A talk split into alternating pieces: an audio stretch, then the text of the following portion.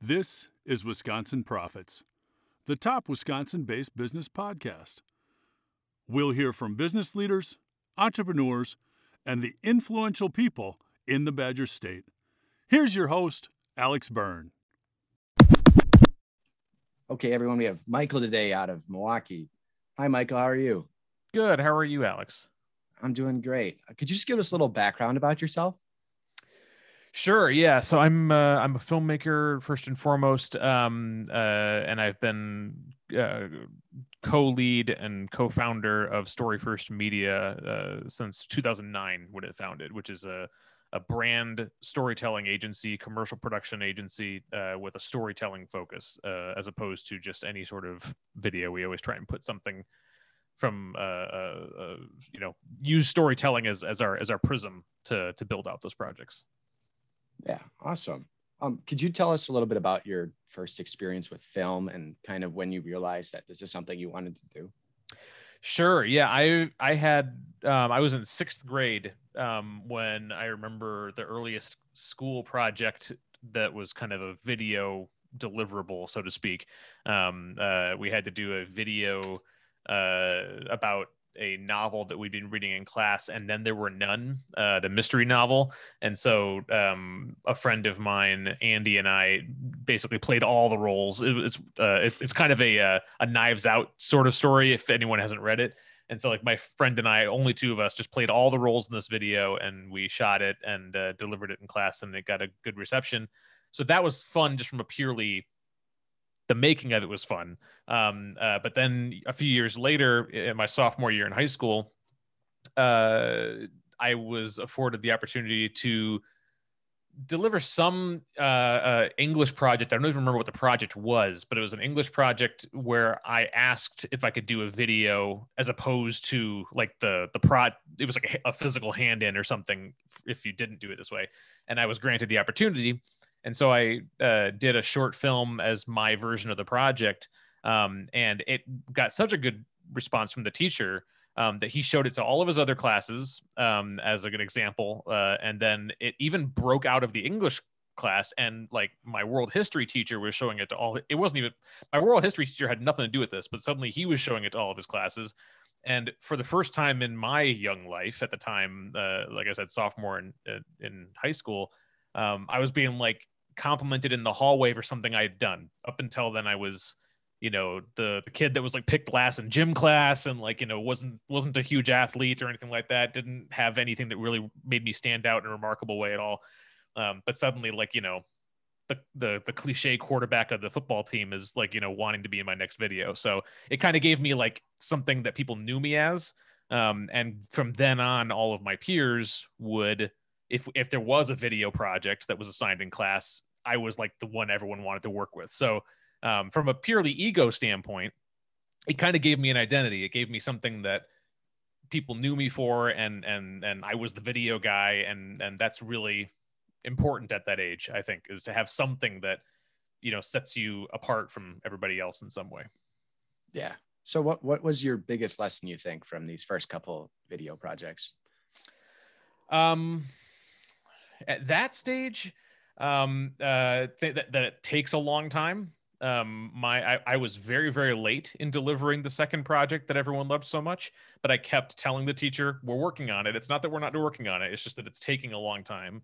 Um, so definitely learned that it it you know about over promising on time, uh, uh, which to this day is something you got to fight against it in the stuff I do now um uh, but also just how, eh, how, insanely collaborative it is. I mean like i i was always the director on these projects so i set the goal but how you get to the goal you can't try and control if you're the one in charge. It's it's very much about the people you're working with and what are they good at and how do they approach getting at that goal. Um, so you know to, uh, thinking about how i would apply anything from those early experiences to what i do today it's probably that in the sense that it's super important who you work with um, uh, because you can't dictate to them how they do their job. You can only dictate where we're all headed, um, and then how they get there. Don't try and micromanage it because it'll it'll ruin it for everything. yeah, yeah. So what what's kind of the biggest misconception you had about making videos and different types of films? Misconception. That's interesting to think about. Um, it's a really good question. I don't know. Uh, I'm sure I. I mean, I knew nothing at that age, so I'm, I'm sure I had a ton of misconceptions. Um, uh, I hadn't really learned much of anything um, about about how you make films or anything like that outside of just watching things. Um, you know, a little bit. Uh, maybe a misconception I had is one that that I know my parents at the time shared, and they've told me since wasn't a misconception they had. And this is maybe just something that both parents and kids can kind of take lessons from. Is that I was watching movies all the time at that age, um, and my parents had to kind of make the distinction or decision in their own minds: is he just messing around? Is he just like wasting time? Is it just kind of this is this is you know he's you know is is is this actually because he's interested in filmmaking or is this just his way of you know pissing away the time basically? Um, uh, whereas if I had my nose in a book all the time, that thought would never cross their mind because reading has kind of rightfully so an association of being something that is really healthy and is really you know you do it because you're smart and you're intellectually curious or whatever. Um, but they eventually realized that yeah the reason i was watching movies all the time is because i was actually absorbing this like a sponge and i was really trying to i was really i was taking them apart in my brain. It was the it, I, I was the kid that had you know the little gadget that I was breaking and then putting back together. It's just my gadget was the movies I was watching. So, um, so that was maybe a misconception is that I even had myself a little bit of self conscious feelings about, you know, I look like I'm so lazy, but I know what I'm doing. so, t- can you tell us a little bit about your college experience? Did you go to college for film, and maybe just a little bit about your first uh, job in film? Sure. Um, I did not go to a four-year university for for this. I went to a specific film school in Los Angeles called the New York Film Academy in LA. Um, they have campuses, or at least at the time, they had campuses all over. Um, and so, uh, so my my experience, I, I I knew in high school that I was probably not going to do a four-year university because I was so. By the time I was looking at schools, junior year and senior year and all that, I was pretty darn certain that I was going to be going into film production in some way. Uh, I didn't I didn't know how I was going to do it, but I knew that was where I was headed. And it's an industry that doesn't really ask you about your credentials in that way. It's not really what they lead with. Um, it's and I've still to this day, I've been doing film production now for 15 years. I've never been asked by like someone who would be in a position to hire me for something. No one's ever asked me what my education is. Um, so it's it's not really that industry, um, whereas other industries is super important where you go. So I, I just went to film school for it was a one year um, class, one year program where you learned all the tools of the trade. You learned how to load a 35 millimeter film magazine. You learned how to operate sound gear. You learned how to edit. You learned all the the tools. No theory, no history, no any of that stuff. Um, and then after graduating from that, uh, I came back to Wisconsin, uh, planning on probably getting some entry level jobs in video production houses in, in Madison, Wisconsin, uh, which is where I went to high school. Um, and then, um, but I spent the time then teaching myself all the history and theory through reading all the books and, and you know, so many filmmakers have written so eloquently about that stuff that you can kind of teach yourself it to some extent if you care enough about it. Um, and so, uh, and then I just kept trying to find ways to to get something off the ground. I wrote a ton of screenplays and I, you know, just practice, practice, practice things. Um, and I forget the second part of your question. What was that? Like, like, like your first entry job, or just a little bit of experience about that. Yeah. So my first entry job then was uh, uh, I was a uh, what was my role? I was a production assistant. Well, I was first an intern at um, what used to be called Pro Video in Madison. Um, they are now Mirror 34, if anyone looks them up. Um, uh, but they were uh, a production house that did a lot of commercials, both local, regional, and a couple national as well. Um, uh, they did a lot of the the more famous GoDaddy.com ads from back in like the early 2000s that got kind of famous around the Super Bowl and stuff. Um, so I got an internship there uh, when that internship ran out, I got a uh, my first actual job job, which was a production assistant at Andy Garcia Productions in Madison, which is no longer around. Um, uh, but that was great experience as well. I was just managing the media room basically, so all the tapes and everything the the, li- the cataloging and library of all that stuff um, was pretty much my domain. Um, and I did that for about a year, and then I realized that that particular path in the industry was not was not not only what it, it wasn't rewarding for me in the in the doing of it but i also didn't see any of the people around me doing the things i wanted to do either. So i didn't really see where i was going with that. Um, so i ended up quitting and going back to work uh, in in movie theaters which is where i worked in uh, in high school. I started working in movie theaters when i was 14 um, and i went back and i became a manager um, and i was managing movie theaters all the way up to when I was probably 23, 24, something like that. Basically, up until we started Story First. I mean, I, I was I was on the first team that opened the Sundance Cinemas in Madison um, back in 2007. Um, I was one of the first managers there when we opened. Um, so I, I, have I've managed at Regal Cinemas, Sundance Cinemas, Marcus Theaters. Did a lot of that sort of stuff, um, and I got a good glimpse of the exhibition side of the industry which was really educational as well because that's really where all the movies land. Um, so uh, so that was educational, and then um, and it was also great too because customer service I think is so educational uh, uh, for young people uh, to just understand how how how vastly different kinds of people there are in the world. you know yeah. the the especially something like a movie theater you're you're you're getting everybody in there. That's not a that's not a small niche of people. That's everybody. And so you learn how to deal with everybody if you work in a job like that. Yeah. So can you tell us a little bit or could you give us a piece of advice? Maybe someone at 18 doesn't really know what they want to do with the rest of their life. Could you give it give them a piece of advice if you had any? Sure. For someone who doesn't know what they want to do um, well i could say uh, for you know at that age if you're if you're 18 or whatever don't don't sweat not knowing um I did know, but but I I'm I'm a little bizarre with some of my predilections with that stuff. Um, mo- most of my friends didn't really know what they wanted to do. Um, and so so I can say there's there's no shortage of things that's for sure. I mean, and, and even at the age I am now, I'm 34. You know, people around me change careers all the time. Um, you know, I've known people who you know started off in in medicine that then got into real estate uh, and and now are real estate agents i know people who are you know uh, uh, a whole bunch of things like that so it, it's it's um i wouldn't sweat it too much unless um you are thinking that you might want to go into something that's highly highly highly highly competitive like the film industry or like entertainment um if you're if you're not that's not really something you can probably succeed at doing casually. Um you're you're either you know there's too many people that are that basically eat drink sleep and breathe that thing. Um, uh, you could do it as a hobby. You could make videos as a hobby if you wanted to do something like that and you and you weren't wanting to completely obsess over it. Um, but uh, uh, you know depending on on the on the industry you're talking about it's kind of like athletics then at that point you if you're not getting started with athletics when you're young like starting when you're 20 doesn't make sense so like um, it's kind of that sort of thing um, uh, but if you don't know, certainly don't sweat it because it's not, you know, there's no shortage of great jobs out there.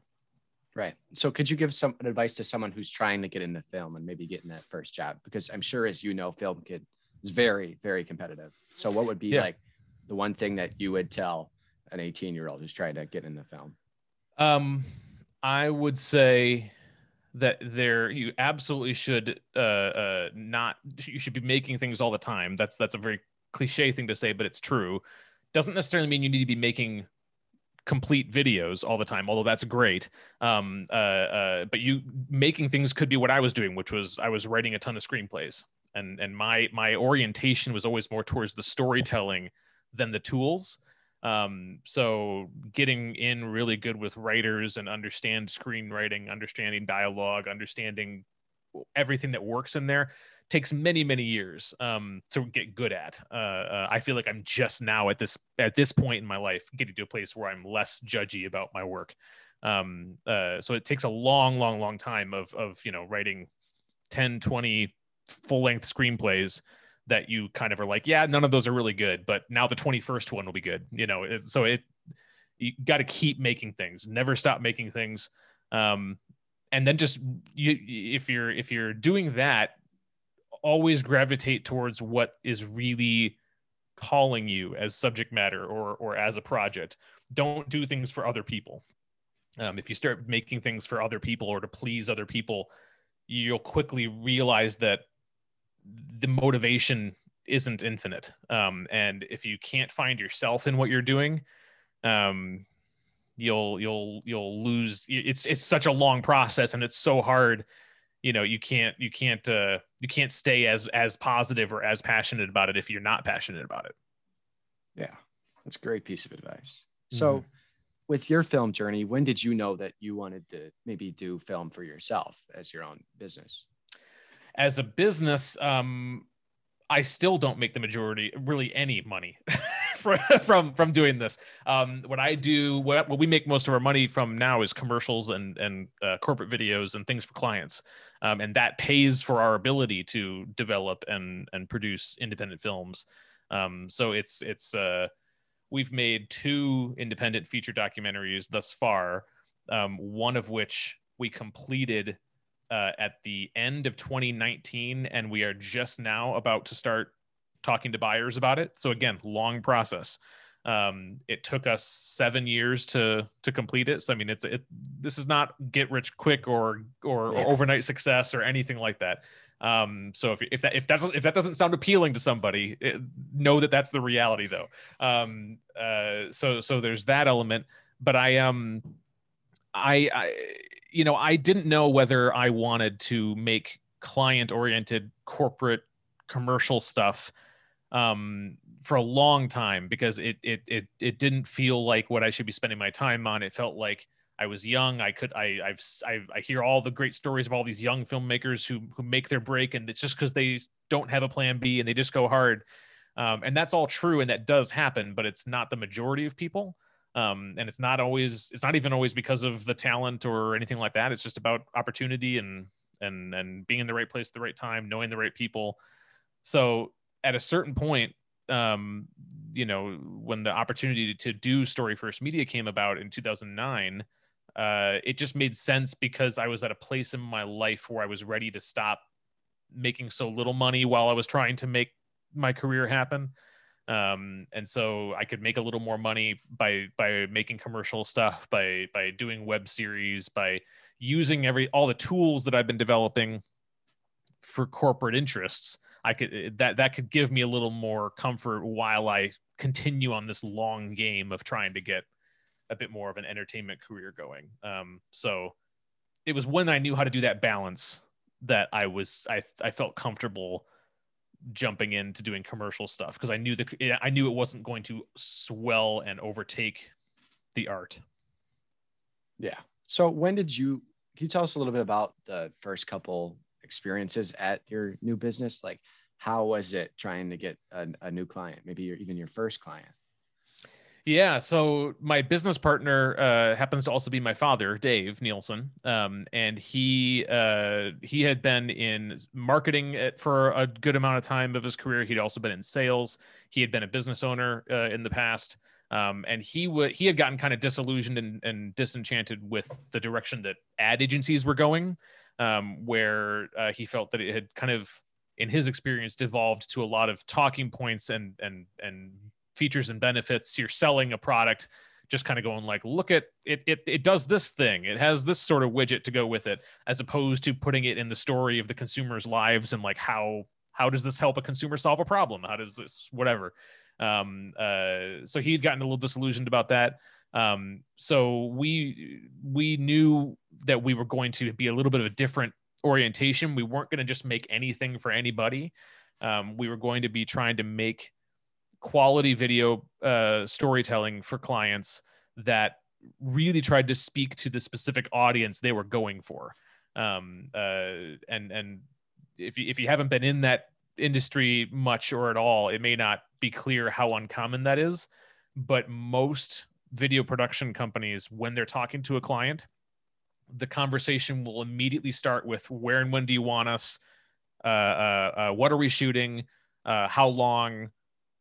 Very practical questions, very like, you know, list lists of questions. We always start with all of our clients on the question of, okay, who are we talking to with this? Why you want to make a video to begin with? let's talk about some of the baseline motivations here because then we can actually articulate a story that will actually dictate what the production is because you shouldn't have answers like how many days of shooting yet unless we know what the story is um it, that, that, that that's the tail wagging the whole dog so like it, it's a it's a it's a reverse of the whole process. And it's it's still surprisingly uncommon. Um and i think that's mainly because you have uh, uh, video production companies pr- largely run by folks who got into it for the gear a lot. Like i love editing or i love working with you know this software or i love shooting video or i love whatever. And storytelling and and everything else came second to that um, that's that's been my experience at least with a lot of folks uh, uh, that that run video production companies um, we come at it from a different direction. Our our top priority is what story we're telling, and all the gear and all the way we do it is is a secondary question. Um, so so the first few experiences we had, you know, were just basically about that, and we quickly became known through our first few experiences as being the word they would use to describe us is the authentic video guys. So because because what would end up happening is we would end up producing something through our process that felt very authentic to the clients we were working with. It felt very much them. Like you couldn't just swap out the logo and have it work equally well for some other company. It was too tailored for for that particular company. Um, and so people to this day still think of us largely like that. Yeah. So could you tell us a little bit about the services you offer as a business? And then you touched on this a little bit, but like the perfect client service match, what a client should have ready before maybe coming into a meeting with you. Oh, sure. Um, so our, our primary services are going to go one of two ways. It's going to either be video production. So a client will come to us uh, uh, in need of some sort of video. That's that's the most common thing. Secondary service would be kind of on a consulting side where we help businesses understand their story. Every because so many clients now want to tell their story better. It's kind of a a buzzword phrase about you know know your business's story and tell your story better. And a lot of people i think truthfully well-meaning people i'm not dissing anybody but they don't really know even what they mean when they're asking that. They, they, they think of it as like how do we get our message out there in a different way or a more fun way or a more relatable way or a more authentic way? Um, and they're saying the word story to mean that. Um, so so people will will sometimes come to us with that and we'll we can put them through a whole story finding process about what is the story that this company is living and who's it for and who are you speaking to and what's their story and how does that match up? All of which is based on uh, uh, research largely done through the uh, the research arm of the defense department darpa back about 15 years ago um, where they did the, they put the first real money into studying the effects of storytelling and narrative specifically on the brain which up until about 15 years ago really no one had done kind of surprisingly. It was all inference from artists and other storytellers who were like, "Hey, this works when I go on stage and do this," um, but no one had ever like put together test groups and like change just this piece of the story and how does that change the effectiveness uh, on the audience um, by like, taking blood draws and measuring oxytocin levels and stuff. Um, so really interesting stuff. Um, so we can send somebody through that and they come out with a better picture of what story they're living and what story they're telling, or we can go into video production which starts from the same place where it's like okay what's the story you're trying to tell with this video and why you know why are we why are we doing video why is why as opposed to some other kind of medium um, and uh, uh, and if we do, do through video we obviously have all the the same resources for production that everyone else has um, but that that doesn't differentiate us you know just having cameras and just having good shooters is something everybody can say uh, but then you asked me the um, kind of like uh, uh, the, the follow up to the two the two services. Oh, what should people have um, yeah. when they're coming in? Um,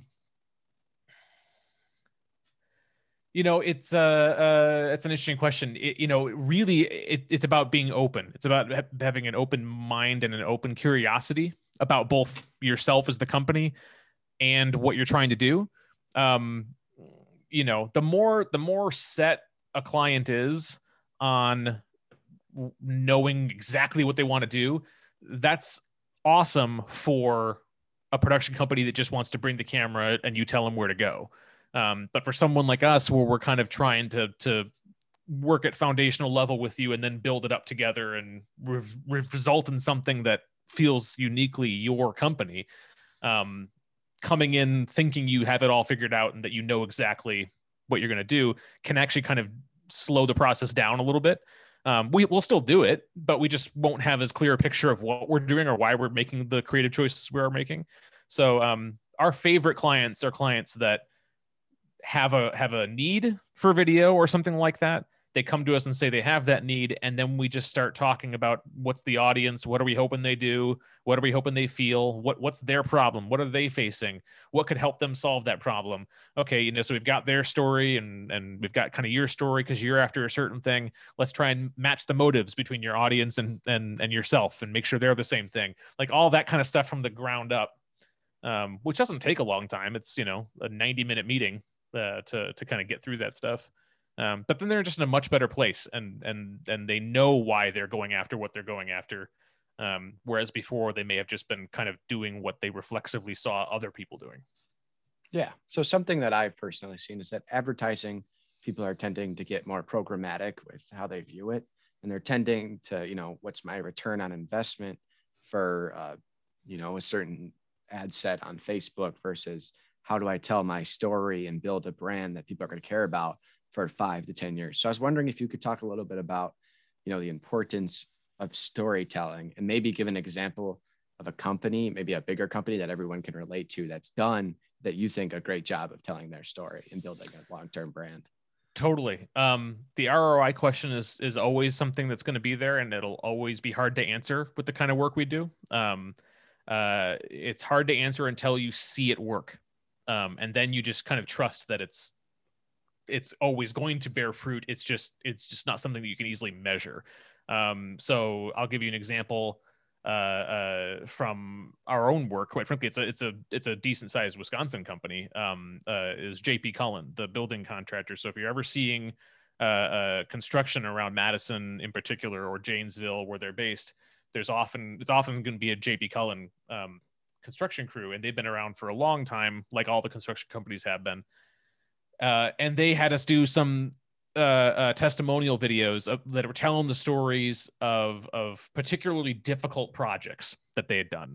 So one of the ones they had us do was about their renovation of Milwaukee City Hall years ago, and how you know there was a challenge with a piece of terracotta sculpture that fell off the building and and hit the sidewalk, and it was a big kind of to do because you know there was potentially legal ramifications and everything. And how how does JP Cullen navigate that situation with the city with the the other contractors like uh, what kind of team player are they? That was the story in that one.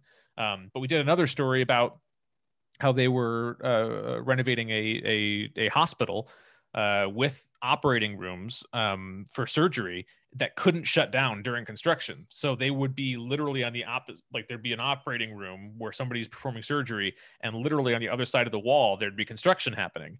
Uh, how safe can that be? How how dangerous could that be? How do they, you know, uh, uh, build in precautions against that?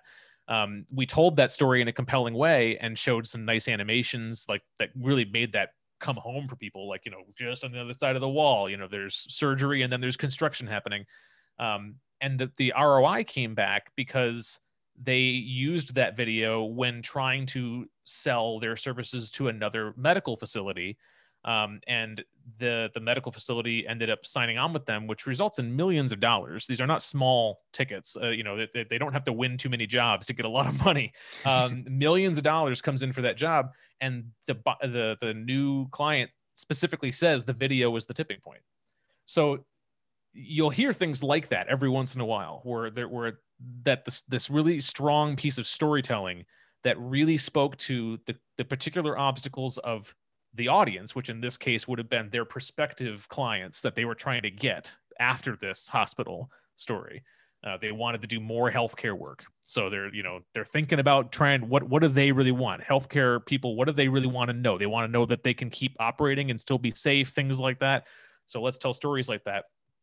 If you're telling stories like that, as opposed to just making endless capability videos, we offer on-time delivery and we can do stonemasonry and we can do project renovation and we can do like that would not have reached these people in the same way that telling that story did.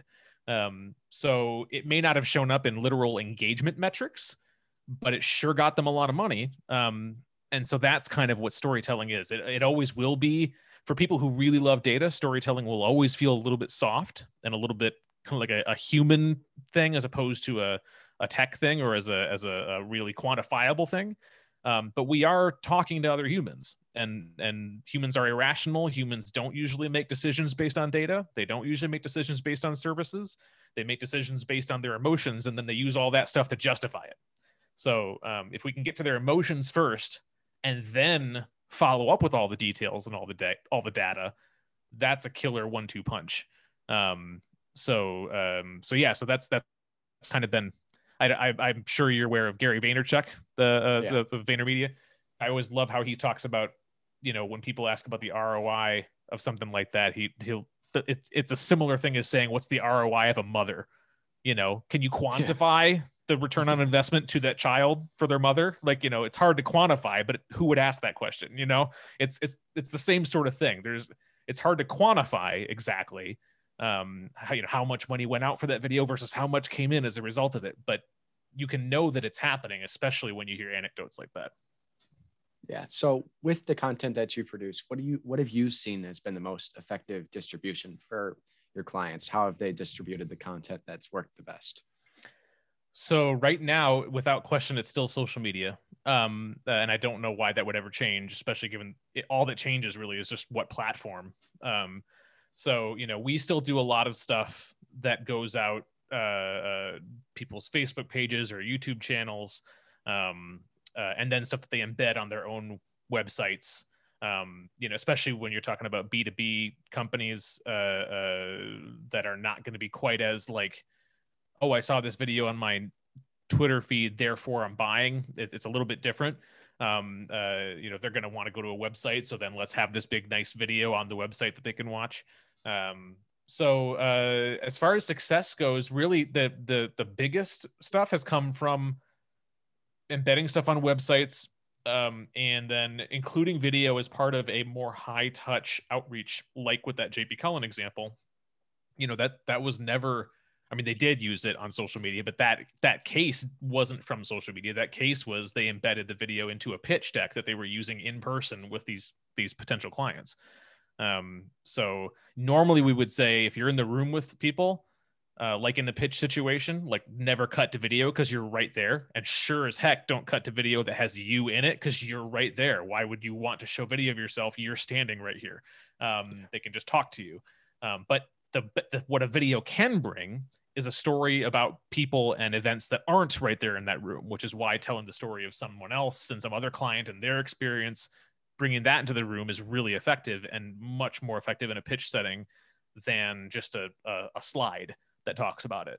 Um, so so yeah, we, we've we've done less of the kind of viral stuff where we're trying to, you know, um, get really locked in with the culture and and make something that people want to share a whole bunch. That it's been less that and more about strategic video storytelling for uh, uh, B2B and some B2C more service oriented companies.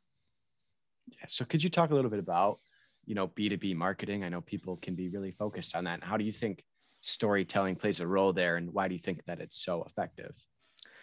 Um, storytelling is is effective in b2b for the same reason as b2c in the sense that you're still talking to human beings. They these human beings in in b2b scenarios will still be thinking that they're more rational or that they have to be more rational because of the fact that they're not just impulse purchasing as much. It's not like you're seeing a, a, a mug you want on instagram and immediately buying it like you might be if it was a consumer thing. Um, but it is still something where the story that a that a brand is telling about itself can immediately make them the one you want to work with. So, you know, if you're if you're ima- imagine if you're a a a uh, a business that is needing landscaping work done at your facility. Um, and you immediately you're thinking to yourself, well, we have we have a you know a decent amount of money here, and and we really want to present as a business you know this this this really high tech you know uh, uh, futuristic looking kind of face because that's the kind of service that we give and that's the vibe we want to give. The kind of landscaping company you're going to reach out to may very well very likely uh, be influenced by the story they're telling. Do they look like a kind of landscaping company that is going to give you the kind of work you want to have? Or do they look like and feel like maybe the best? Do they do they it's and it's not going to be about the services they offer you're not going to probably make that decision based on the fact that they offer such and such you know rock removal or whatever. You may need that service but that's not why you're going to choose them initially. You're going to choose somebody initially because word of mouth or the way they're telling their story in some other way makes them feel like the shiniest option for what you want. Uh, and then you're going to look for all the data to justify that call so that you can justify it to your boss or justify it to the decision to somebody else uh, or even yourself so it's always going to start with an emotional connection. It's always going to start with, ah, that company's like me, or that company is like what I want to do. Um, and that all is branding. None of that is the services or the product that you're giving. So even in a B2B space, we've done video content and, and storytelling content for a variety of different building contractors, not just JP Cullen, and all of them are different. They are telling vastly different stories. Um, they're focusing on very different themes and values. Um, and uh, but if you didn't tell the stories they would sound very similar. They would all sound like we're 100 years old and uh, we got started in the you know 1900s and we've been building this kind of building since yada yada. It, it, it would it would sound the same if you're just talking about history or just talking about services or just talking about all that. You got to tell the story to differentiate to to make people understand how you do what you do not just what you do. Yeah. So could you maybe give some advice to like a small business owner, maybe like a one, two, three employee place that you know wants to tell their story but might be a little hesitant to put themselves out there? Sure. Um, if you're hesitant to put yourself out there, there's a lot of solutions to that. You don't have to be in it. Number one, um, uh, that's that's an easy way to do it. Um, usually, I'll give you some, just some rules of thumb just to start if you're thinking about storytelling from a business perspective in general. Usually, 95% of the time, you're not telling a story about yourself, you're telling a story about your customers. They are the main character. They are after something that matters to them. Something is standing in their way, and they have to take some sort of decisive action to solve it. Um, you're building out that story. You, the company, are somewhere embedded into that that dramatic decision, that decisive action that they take to solve the problem. Um, you know, it's it's somebody uh, you know is in the, is has some sort of need, something's keeping them from it, and by engaging with your company, they got a resolution. It's it's that kind of thing. So it's really not about centering yourself. If you're if you're concerned about it, you know you can kind of relax because it's not it's not about you really. Um, uh, you can make videos that are more about your own company directly um, but you'd have to have a reason, I think, to want to do that because it's not as relatable to most people. Um, and it it you start to fall into a trap of making what you do sound easy, which is a really counterintuitive thing that happens, believe it or not. Um, so, it, but it's easy to think about it if you imagine being one. So, if I'm, I'll use myself as an example because I started, I tried to do this years ago and I learned this the hard way. I tried to do a, a, a video story about us, about story first um, and this was the first time I tried to do it, and I and I as I was doing it, number one, I everything felt equally important to me, so I couldn't narrow anything down because as the business owner, like everything is so important. How could I not include everything? That's that's cancer, obviously, to what you're trying to do. but then uh, there's also this element of I want to make myself sound impressive. I want to make the company sound impressive. I want to make it sound like we really got our stuff together. And so I make I make it sound easy I make it sound like I I, I don't break a sweat. You know what I mean? Like it's it's it, yeah. and you you almost you do it without even trying. Um, you know, you, you don't you don't talk about how hard something is. You don't talk about how how challenging something is or how difficult it was to you know make you know the training it took to get to the place we are with storytelling or how many years it was before we you know were ready to do what we're doing now or anything like that because why like why would you do that you, you you're trying to sound like no sweat we got this covered but counterintuitively, what you really want in good brand storytelling is to make things sound well. It's not about making things sound harder than they are, but talk about how hard something is, because then it has value. Like you know, it, it's scarce or it's or it's hard to achieve, and we did achieve it, so come get it. It's it's a different kind of thing than ah, this is nothing, you know, because and that's kind of what people fall into when they tell stories about themselves. Um, and so uh, unless you're really kind of trained in it and then you then you kind of know the game so you sort of do make it sound hard but that's a different thing. I, more often than not tell stories about your customer. Tell stories about what they're facing and how you helped them accomplish it. And that dovetails perfectly into business philosophy in general where we're always talking about solutions. We offer solutions for our customers. Solutions to what? Problems. Talk about the problems and then talk about the solution. Um, we, we tend to leave out the problems oftentimes in, in business communication. Um, so that'd be my my top thing i would also say that if you do it that way um, you'll start to train yourself to to genuinely see problems as opportunities, not just in the casual like kitschy way. Like you'll you'll actually think of challenging things and problems as ah, this is a story that's happening right now because this problem does have a solution. We're going to solve it. What do we do that does solve it? That's something we can talk about. It, it, it you start to see it kind of like seeing the matrix suddenly everywhere. It, it, it, it pops out to you.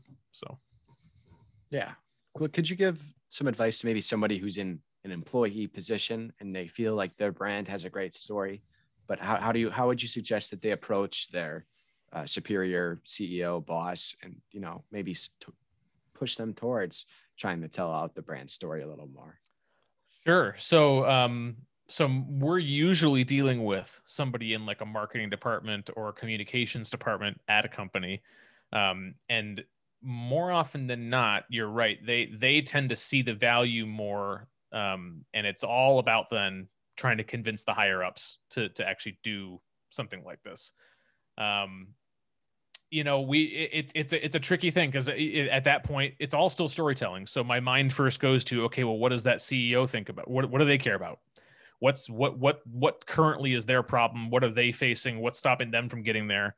Uh, what can I do to try and solve that with our services and ha- and then i can tell that story to this marketing person who can then carry it up to whoever they're trying to convince um, because everybody is is living some sort of narrative like that um, you it's it's hard to give rois like i said earlier so you can't really bring that forward um, you know you're you're, you're I, I you know truthfully the the the batting average will just be higher at smaller companies for the most part because the the CEO usually you know makes the decision themselves too is, is that they they get attracted to the idea and they want to do it.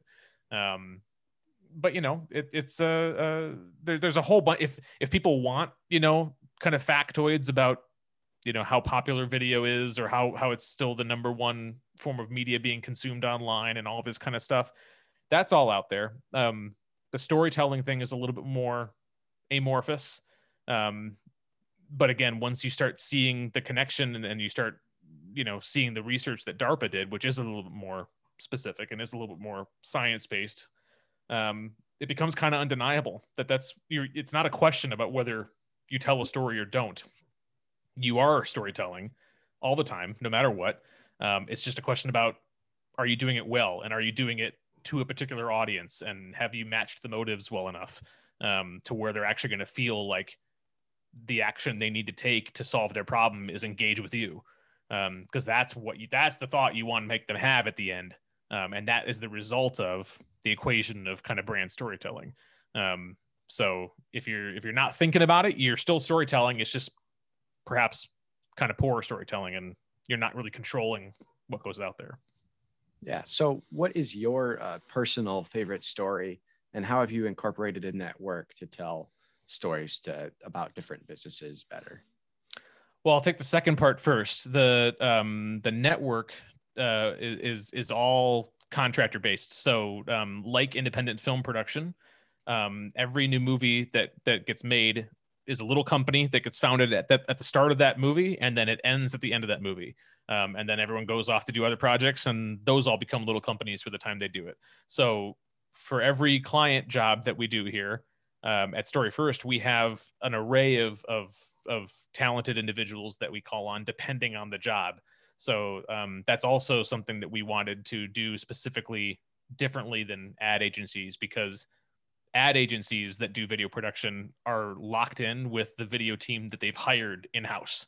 And so you, if you if you want to do a, if if Pepsi wants to do a video, and then you know some other company wants to do a video in there as well they're getting the same team. They're getting the same shooters the same editors the same everything.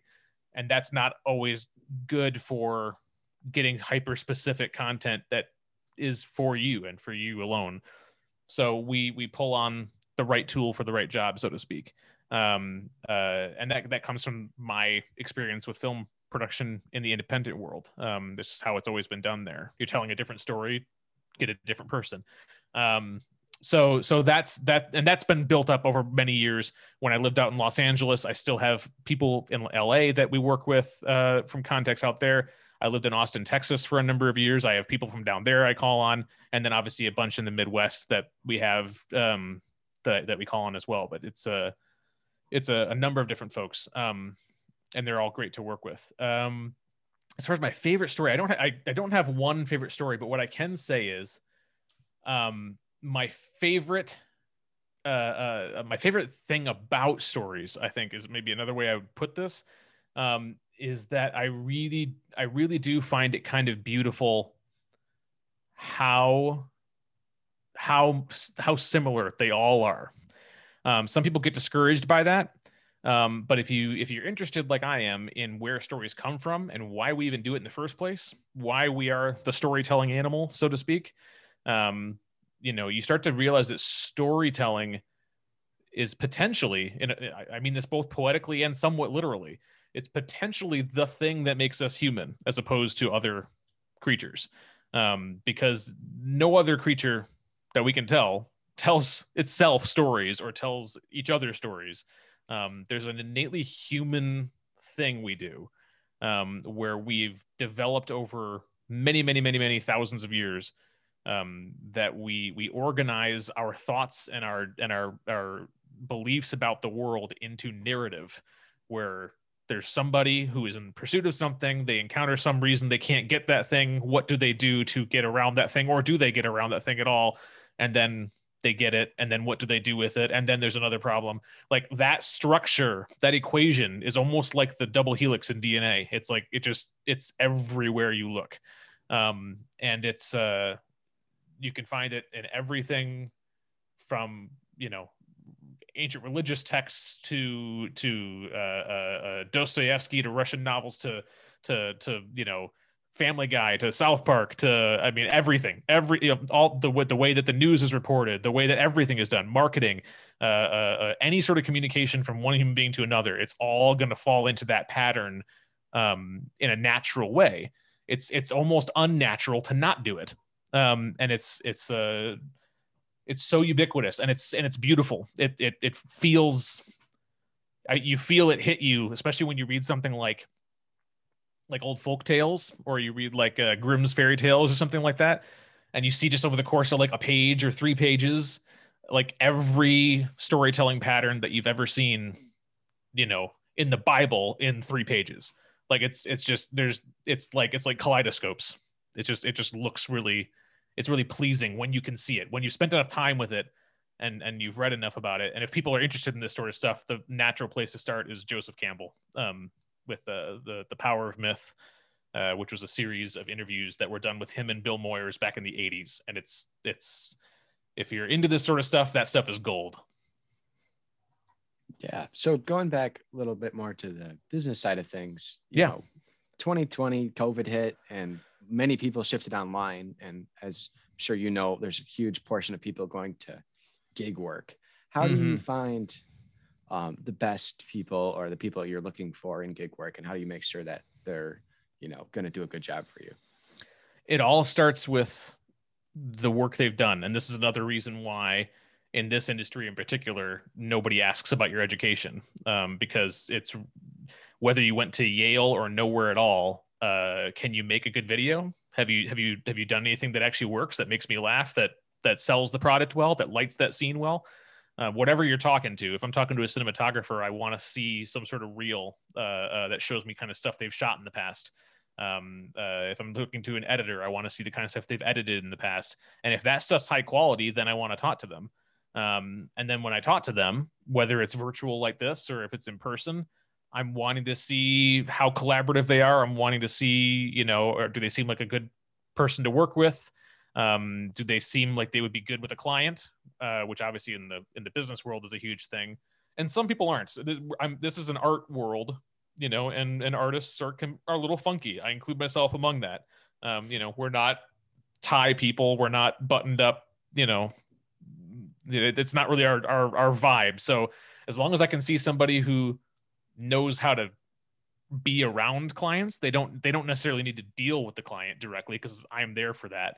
Um, uh, and Dave is there for that. My dad, um, uh, from his side of the business, uh, and he's primarily in business development, and I'm primarily handling all the the production.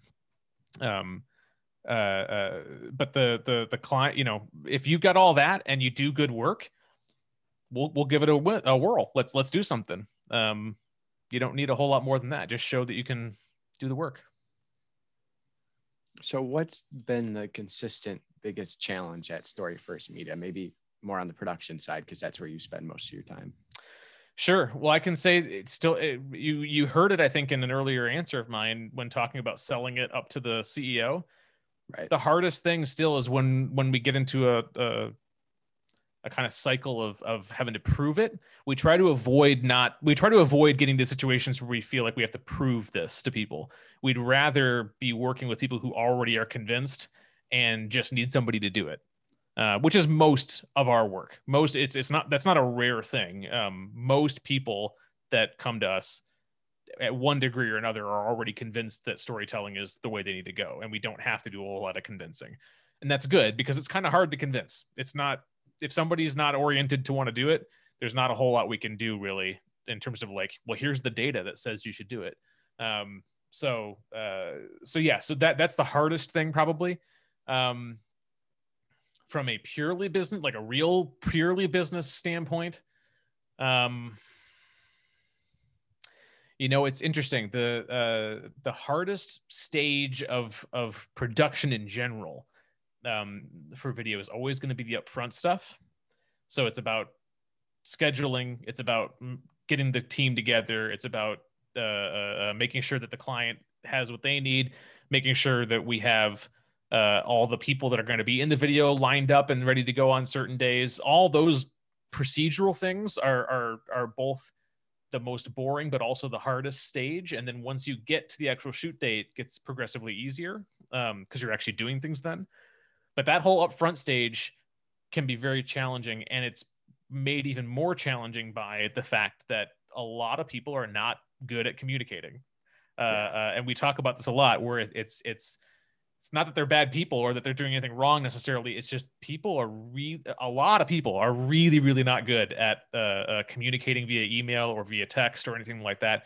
They they don't answer questions you ask or they uh, uh, don't get back to you in a timely manner or anything like that. Um, and when that happens, all the part that's already the hardest part becomes progressively harder um, because so much of this is about coordination. And if you can't coordinate, it's going to directly affect what you can actually do on the day.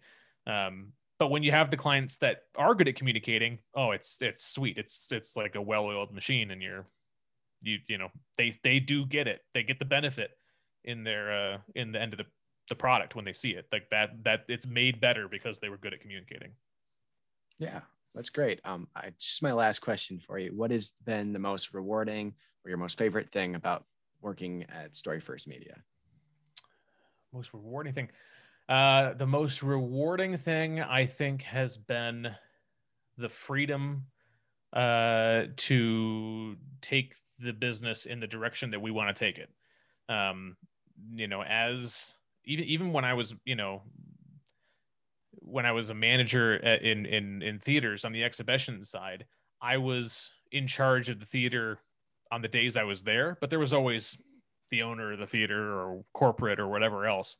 Um, you know, ha- being in charge of the business and being able to push it in the direction we want it to go. Um, I mean, that's that's that's never there's a reason why you, you know that that's the reason you put up with all the hard stuff right i mean that's it every not everyone wants to put in the hours and hours and hours and hours and has the motivation to keep up with uh, uh, all that time and effort um, to to run their own thing. Um, and it's understandable because it's not a small insignificant amount of stuff. Um, but if you if you feel the reward from it um, it's it's it's uh there's nothing there's nothing quite like it. I kind of can't imagine going back to a situation where i was working for someone else at this point in terms of where you know answering to a boss, so to speak. Um, it's a, I know people uh, who are the opposite of me, who just are, you know, they just want to go into the office and, you know, have their workday and come home at five and and be good with that. Um, and that's that's cool. I mean, like again, to each his own. Like that makes total sense to me. It's just not something that I would feel great about. Um, so um, so yeah, when it's the most reward, the most rewarding thing is is just that freedom, um, and the fact that I am able to use the resources we've built up over commercials and working with clients to enable a film career. And that we've actually made two feature length documentaries now and that we're working in pre-production on the third now. Like that's that those would not have happened if not for this business. Um, and they don't bring in any money. So it's uh, it's entirely a a a thing on top of uh, uh, running the business. So that's really um, it's ext- it's an extremely fortunate situation i'm in um, that uh, i don't take for granted at all yeah, I think that's something that we've constantly heard throughout our episodes. It's you know, they people take a lot of risk to start their own business, but the the creative control that they have and the way they want to take their business is um, just up to them. I, yeah, I think that's great. I wanted yeah. to thank I want to thank you for coming on today. It's been a real pleasure to talk to you. Thank you so much. I really appreciate it, and uh, yeah, that I'm I'm Uh, uh, happy to have been a part of it. Awesome.